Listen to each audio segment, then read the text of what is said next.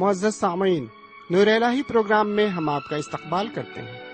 ہمارا پرخلوص سلام قبول کریں۔ امید قوی ہے کہ آپ بفضل و کرم خداوند تعالی خوش و شادمان ہوں گے۔ ان دنوں ہم مقدس بائبل کے پرانے عہد نامے سے سموئیل نبی کی دوسری کتاب کا مطالعہ کر رہے ہیں۔ سموئیل نبی کی دوسری کتاب پہلی کتاب کا بقیہ حصہ ہے۔ داؤد کی حکومت یہودا اور اسرائیل سمیت پوری قوم پر حکمرانی کی تاریخ ہے۔ اس کتاب میں داؤد کی لغزش اور گناہوں کے ازالہ سے متعلق ذکر ہے، اور پھر داؤد کی خدا پرست اور کامل مومن کی تصویر پیش کی گئی ہے۔ آئیے آج کے اس مطالعے میں ہم خدا کے کلام کے ساتھ پیش رو ہوں اور احکام خداوندی سے روبرو ہوں۔ قبل اس کے کہ ہم خدا کے کلام کی طرف بڑھیں، آئیے سنتے ہیں ایک مسیحی نغمہ۔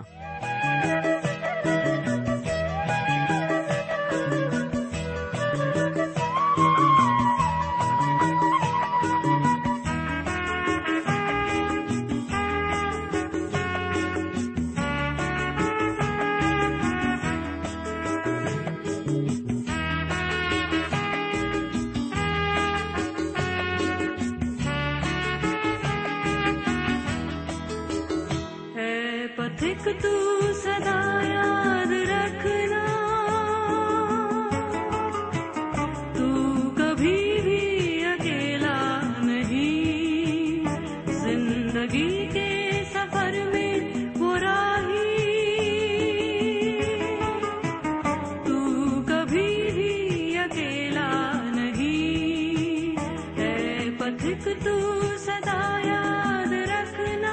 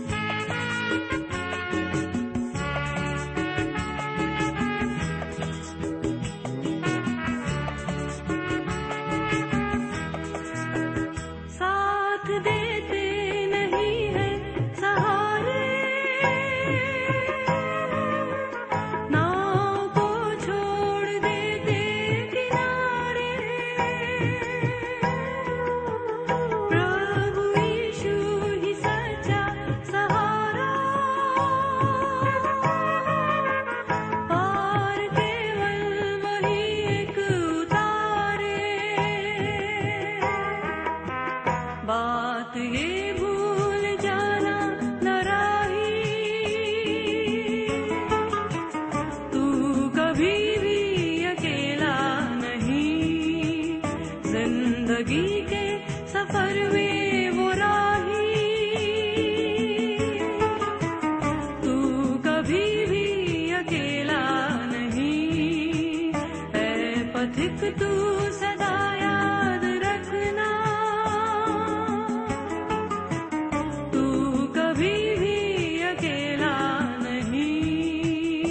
تو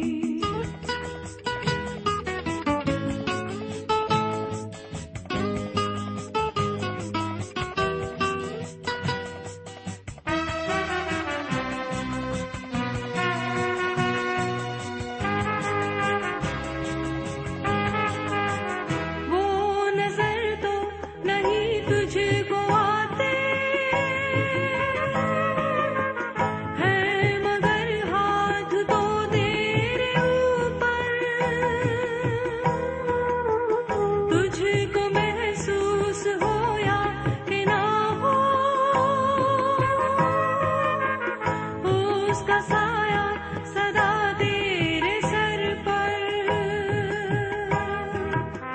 مشکلوں میں وہی کام آتا، تو کبھی بھی اکیلا نہیں، زندگی کے سفر میں وہ راہی، تو کبھی بھی اکیلا نہیں، اے پتھک تو صدا یاد رکھنا۔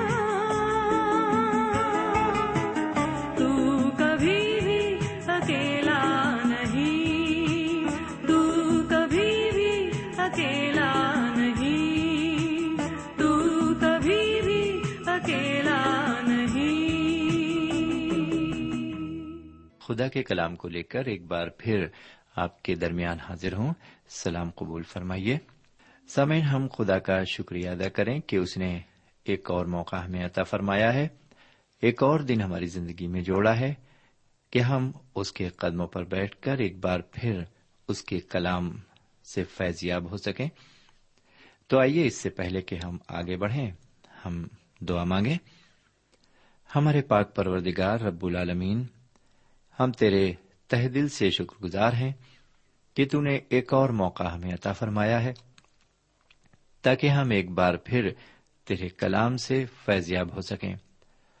آج ہم جو کچھ بھی سنتے ہیں وہ ہماری سمجھ میں آئے اور پوری طرح سے ہماری زندگی میں اتر جائے. یہ دعا ہم اپنے حضور کریم جناب سیدنا یسوع مسیح کے وسیلے سے مانگتے ہیں، آمین. سامعین، آج میں آپ کی خدمت میں سموئیل نبی کی دوسری کتاب کے تیرہویں باب کو پیش کرنے جا رہا ہوں.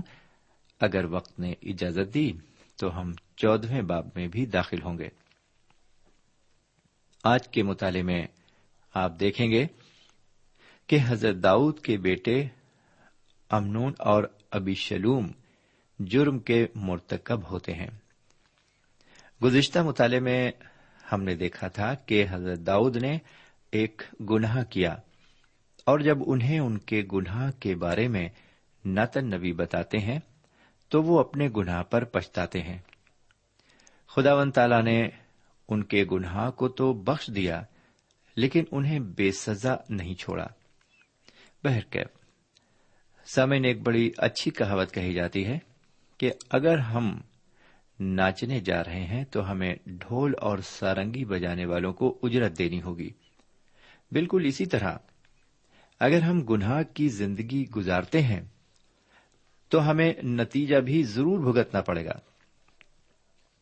خداوند تعالیٰ مجھ سے اور آپ سے صاف لفظوں میں فرماتا ہے، فریب نہ کھاؤ، خدا ٹھٹوں میں نہیں اڑایا جاتا، کیونکہ آدمی جو کچھ بوتا ہے وہی کاٹے گا. غلطیوں کے خط کے چھٹے باب کی ساتویں آیت ہے یہ. ہم اپنے گناہ سے نہیں چھوٹ سکتے. غلطیوں کے چھٹے باب کی آٹھویں آیت میں آگے لکھا ہے، جو کوئی اپنے جسم کے لیے بوتا ہے وہ جسم سے ہلاکت کی فصل کاٹے گا، اور جو روح کے لیے بوتا ہے وہ روح سے ہمیشہ کی زندگی کی فصل کاٹے گا. سامن، یہ حقیقت ہے اور اس میں کوئی شک شبہ نہیں کہ حضرت داؤد نے جسم کے لیے بویا. کیا آپ سوچتے ہیں کہ ایک چھوٹے سے پچھتاوے اور اقرار سے ان کو جسمانی طور پر سزا نہیں ملے گی؟ ضرور ملے گی، کیونکہ انہوں نے جو کچھ بویا ہے اسے تو وہ کاٹیں گے ہی. بہت سے لوگ یہ تعلیم دیتے پھرتے ہیں کہ مسیح کا خون ہمارے گناہوں کو ڈھانک دیتا ہے. جی ہاں، اس میں کوئی شک نہیں کہ مسیح کا خون ہمارے گناہوں کو ڈھانک دیتا ہے، لیکن یہ بھی سچ ہے کہ ہم جسمانی سزا سے بری نہیں ہوتے، کیونکہ ہم نے جو کچھ بویا ہے وہ تو ہم اس دنیا میں اور اس جسم میں کاٹیں گے ہی. بس فرق اتنا ہوگا کہ یہ سب ہم خدا کے فضل میں کاٹیں گے. اس لیے ہمیں یہ سب کچھ ایک معمولی تکلیف کی مانند لگے گا. سامعین، حضرت داؤد نے اپنے گناہ کا اقرار کیا اور خداوند تعالیٰ نے ان سے فرمایا، تو نے خدا کے دشمنوں کو کفر و بکنے کا موقع دیا، میں تجھے گناہ سے بخشوں گا نہیں، سزا تو بھگتنا ہی پڑے گی. بہرکیف اب ہم اپنے اصل موضوع پر آئیں اور سموئیل نبی کی دوسری کتاب کے تیرہویں باب کی ابتدائی سات آیتوں پر غور کریں. سامعین، پہلی آیت یہ بتاتی ہے کہ ابی شلوم اور تمر سگے بھائی بہن تھے. یہ دونوں ایک ہی ماں کے بطن سے پیدا ہوئے تھے. ان کا ایک اور بھائی تھا جس کا نام امنون تھا. یہ لڑکا حضرت داؤد کی دوسری بیوی سے تھا. آپ کو معلوم ہو کہ حضرت داؤد نے بہت سی بیویاں اور ہر میں رکھی تھیں. ان کے بہت سے لڑکے اور لڑکیاں تھیں. امنون اپنی بہن تمر پر بری طرح فریبتا تھا، اور جب وہ اپنی بہن کو حاصل کرنے میں ناکام تھا تو وہ بیمار پڑ گیا اور اس نے کھانا پینا چھوڑ دیا. اس کے دوست اس کی بیماری کے راز کو جانتے تھے، لیکن امنون کے سامنے سب سے بڑا مسئلہ یہ تھا کہ وہ ابیشلوم سے خوف کھاتا تھا کیونکہ تمر اس کی بہن تھی۔ سامعین، یہ بیماری کا بہانہ امنون نے حضرت داؤد کے بھائی سیما کے بیٹے یوندب کے کہنے پر کیا، کیونکہ وہ بہت چالاک تھا۔ جیسا اس نے کہا اس نے ویسا ہی کیا، اور حضرت داؤد نے اپنی بیٹی تمر کو امنون کے پاس بھیج دیا تاکہ وہ اپنے ہاتھ سے پکا کر اسے کھلائے۔ سامن آٹھویں آیت سے لے کر چودہویں آیت تک امنون کی درندگی کو بیان کیا گیا ہے، اور بتایا گیا ہے کہ اس نے کس طرح اپنی سوتیلی بہن کی بے حرمتی کی۔ بہرکیف پندرہویں آیت میں لکھا ہوا ہے، پھر امنون کو اس سے بڑی سخت نفرت ہو گئی، کیونکہ اس کی نفرت اس کے جذبہ عشق سے کہیں بڑھ کر تھی۔ سو امنون نے اس سے کہا، اٹھ چلی جا۔ سامن، یہ حادثہ حضرت داؤد کے گھر میں ہوا۔ امنون نے عصمت ریزی کرنے کے بعد تمر کو بھگا دیا، جیسا کہ ہم اس عبارت میں دیکھتے ہیں۔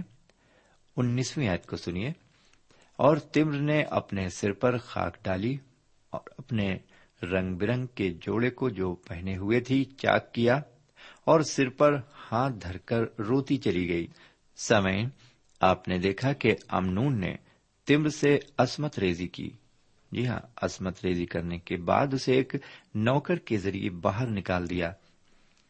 تمر نے اپنے رنگ برنگے جوڑے کو چاک کیا اور اپنے سر پر خاک ڈالی اور روتی ہوئی واپس لوٹی۔ میرے پیارے بھائی بہن، تمر کی اس حالت سے یہ اندازہ ہو گیا کہ اس کے ساتھ کیا سلوک ہوا۔ بہرکیف مطالعے میں آگے بڑھتے ہیں اور بیسویں اور اکیسویں آیت پر نظر ڈالتے ہیں۔ لکھا ہوا ہے، اس کے بھائی ابیشلوم نے اس سے کہا، کیا تیرا بھائی امنون تیرے ساتھ رہا ہے؟ خیر اے میری بہن، اب چپکی ہو رہے، کیونکہ وہ تیرا بھائی ہے، اور اس بات کا غم نہ کر۔ سو تمر اپنے بھائی ابیشلوم کے گھر بےکس پڑی رہی، اور جب داؤد بادشاہ نے یہ سب باتیں سنی تو نہایت غصہ ہوا۔ سامعین، جب حضرت داؤد نے امنون کی حرکت کے بارے میں سنا تو وہ نہایت غصے ہوئے، لیکن وہ امنون سے کہہ کچھ نہیں سکے۔ حضرت داؤد بھی ان لوگوں میں سے ایک تھے جن کا ذکر کتاب مقدس میں کیا گیا ہے۔ وہ بھی ایک عیش پرست تھے، اور انہوں نے بھی بہت سی بیویاں اور حرمیں رکھیں اور بہت سے بچے پیدا کیے جو بے حد بد کردار تھے۔ بائبل شریف میں ایسے کئی گھرانے ملتے ہیں۔ جناب ایلی سے آپ ضرور واقف ہوں گے۔ ایلی کے لڑکوں نے صرف بد کرداری کا مظاہرہ ہی نہیں کیا، بلکہ وہ خدا سے بھی نہیں ڈرتے تھے۔ انہوں نے خدا کے حضور گناہ کیا۔ وہ ان عورتوں سے ہم آغوشی کرتے تھے جو خیمہ اجتماع کے دروازے پر کام کرتی تھیں۔ اگر سیموئیل نبی کے گھرانے کو دیکھا جائے تو انہوں نے بھی اپنے لڑکوں کو صحیح تربیت نہیں دی، اور نہ ہی انہیں اپنے قابو میں رکھا۔ ان کے بیٹے بھی بے قابو اور بے ایمان ہو گئے۔ اس کے بعد ہم جناب داؤد کو دیکھتے ہیں۔ ان کو چاہیے تھا کہ یہ اپنے لڑکوں کے ساتھ سختی کا کام برتاؤ کرتے اور انہیں اچھی تربیت دیتے، انہیں اپنے قابو میں رکھتے، لیکن وہ خود عیش پرست تھے۔ انہوں نے اپنے لڑکوں کی اچھی تربیت کی طرف دھیان نہیں دیا۔ جو کچھ امنون نے کیا اس پر وہ غصہ ضرور ہوئے، لیکن وہ اپنے بیٹے کی اس حرکت پر اس سے کہے کچھ نہیں سکے۔ سامعین، آج کے دور میں بھی یہ مسئلے اکثر گھرانوں میں پائے جاتے ہیں۔ ان گھرانوں میں بھی تربیت اور ڈسپلن نام کی کوئی چیز دکھائی نہیں دیتی۔ والدین اپنے بچوں کی تربیت سے بالکل بے خبر ہیں، کیونکہ خود والدین بھی تربیت اور ڈسپلن کے دائرے سے باہر ہیں، اپنی عیش پرستی میں گھومتے ہوئے دکھائی دیتے ہیں۔ پھر وہ کیسے ایسا نمونہ بچوں کے سامنے رکھ سکتے ہیں کہ جس سے ان کے بچے کچھ حاصل کریں؟ لیکن جب پانی سر سے اوپر ہو جاتا ہے اور بچے نافرمان اور آوارہ نکل جاتے ہیں تو پھر والدین سر پر ہاتھ رکھ کر روتے ہیں۔ پھر ان کے پاس اتنی ہمت نہیں ہوتی کہ اپنے بچوں سے نصیحت کا ایک لفظ بھی کہیں۔ میرے پیارے بھائی بہن، ہم کس حالت میں ہیں؟ جی ہاں، ہم کس حالت میں ہیں اور ہمارا رویہ اپنے بچوں کے لیے کیا ہے؟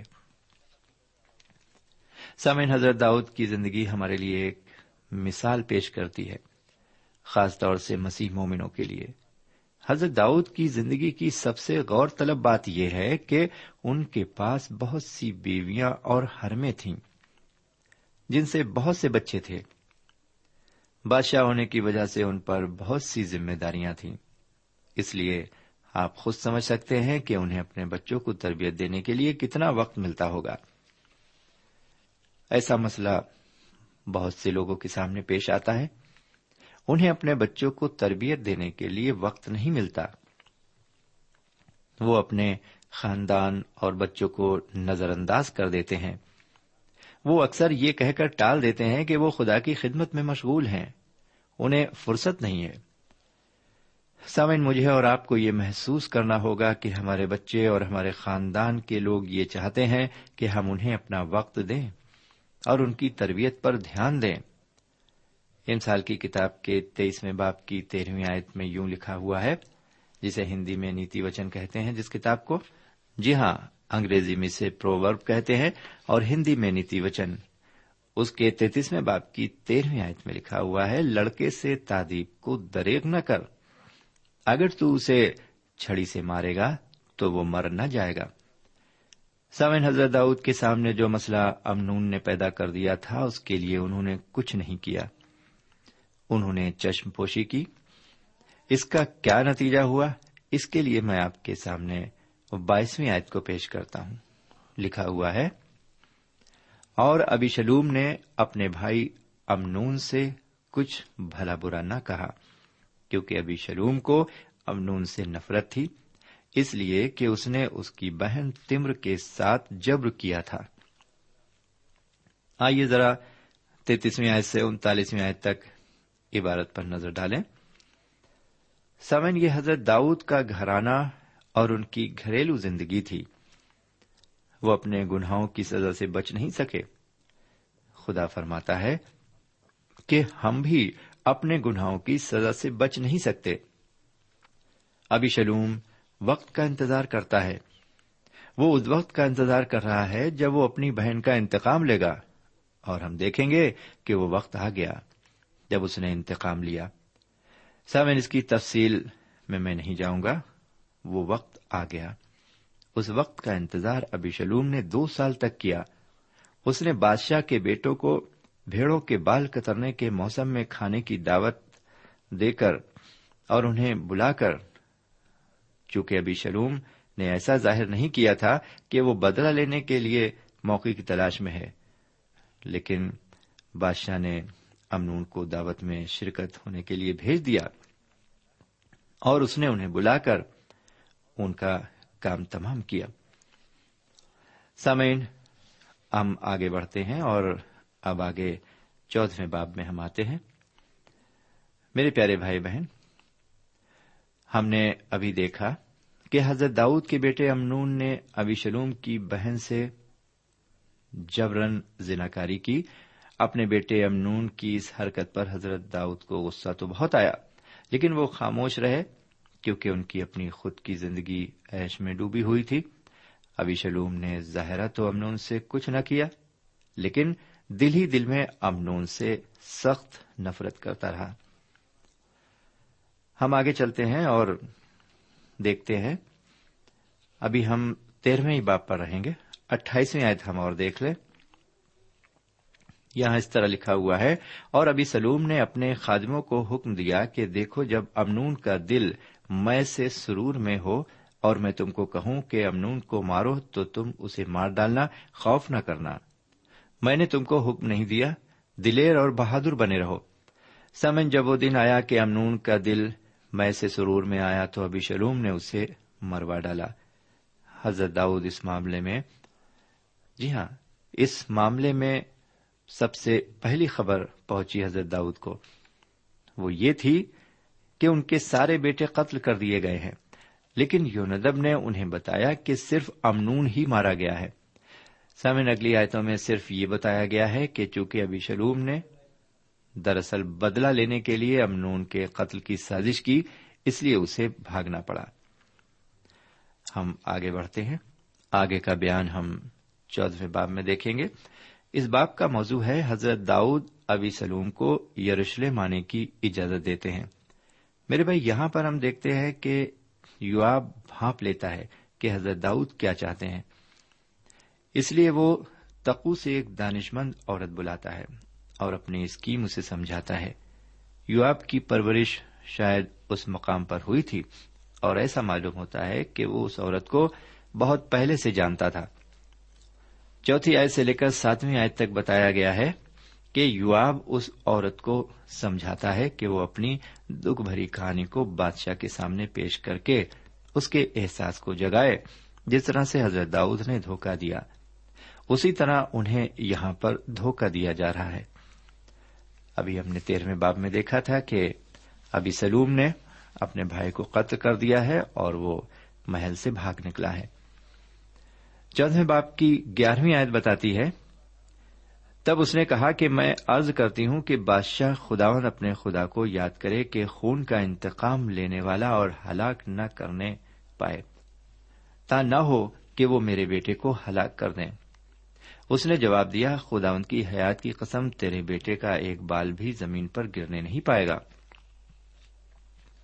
سامن یہاں پر ہم دیکھتے ہیں کہ حضرت داؤد اس عورت کے خیالی بیٹے کو معاف کرتے ہیں. وہ دانش مند حضرت داؤد کے فیصلے کو ان پر اور ابی سلوم پر عائد کرتی ہے. تیرہویں آیت میں لکھا ہوا ہے، اس نے جواب دیا کہے، تب اس عورت نے کہا کہ تو نے خدا کے لوگوں کے خلاف ایسی تدبیر کیوں نکالی ہے، کیونکہ بادشاہ اس بات کے کہنے سے مجرم سا ٹھہرتا ہے، اس لیے کہ بادشاہ اپنے جلا وطن کو پھر گھر لوٹا کر نہیں لاتا. میرے بھائی تقو کی یہ بیوہ عورت حضرت داؤد کو اپنے خیالی بیٹے کے خیالی قتل کرنے والوں کے مقام پر رکھتی ہے. وہ کہتی ہے کہ اس کے لوگ اس کے بچے ہوئے بیٹے کے ساتھ کیا سلوک کریں گے، کیونکہ خداوند کے لوگوں کے ساتھ حضرت داؤد نے خود ویسا ہی برتاؤ کیا تھا اور کر رہے ہیں، کیونکہ وہ اپنے بیٹے ابی سلوم کو سزا دے رہے ہیں. وہ اپنے تئیں اسرائیل کی بیوہ ماں کی شکل میں اپنے کو پیش کرتی ہے اور سارے اسرائیل کی طرف سے پیروی کرتی ہے. ایسا معلوم ہو رہا ہے کہ وہ بنی اسرائیل کے جذبات کو ظاہر کر رہی ہے. ابی سلوم لوگوں میں بہت مقبول تھا اور اسرائیلیوں کا یہ خیال تھا کہ امنون کو اس کے کیے کی بالکل ٹھیک سزا ملی. اس کا نتیجہ یہ ہوا کہ حضرت داؤد اپنے بیٹے ابی سلوم کے واپس آنے کے لیے بے دلی سے رضامند ہو جاتے ہیں. بہرکیف آگے اکیسویں آیت سے چوبیسویں آیت تک عبارت بتاتی ہے کہ حضرت داؤد اپنے بیٹے کی شکل دیکھنا نہیں چاہتے تھے. اس طرح کے برتاؤ نے ابی سلوم کے لیے بغاوت کا راستہ تیار کر دیا، جس کا ذکر ہم آگے چل کر دیکھیں گے. میرے بھائی ابی سلوم بھی ٹھیک لڑکا نہیں تھا، لیکن وہ ایک اچھا سیاست دان ضرور تھا. اس کی اس خاصیت کو بھی ہم اگلے باب میں دیکھیں گے. سامعین، ابی سلوم نے یوآب کے جو کے کھیت میں اسے اپنے پاس بلانے کے لیے آگ لگوا دی تھی، اس لیے یوآب کو ابی سلوم کے پاس مجبوراً جانا پڑا. اس کا یہ کام اس کی شخصیت کو ظاہر کرتا ہے. آئیے اب اس باب کی بتیسویں اور تینتیسویں آیت پر غور کرتے ہیں. اس عبارت میں ہم دیکھتے ہیں کہ ابی سلوم اپنی چال میں کامیاب ہو گیا. اس نے یوآب پر دباؤ ڈالا کہ وہ اس کے اور حضرت داؤد کے درمیان میل کروا دے، حالانکہ حضرت داؤد کا ابی سلوم کو بوسہ دینا اس بات کو ظاہر کرتا ہے کہ باپ اور بیٹے میں ناراضگی پوری طرح ختم ہو گئی اور ابی سلوم کو بادشاہ زادے ہونے کی حیثیت حاصل ہو گئی. لیکن حضرت داؤد نے خوشی سے اور اپنی مرضی سے ایسا نہیں کیا.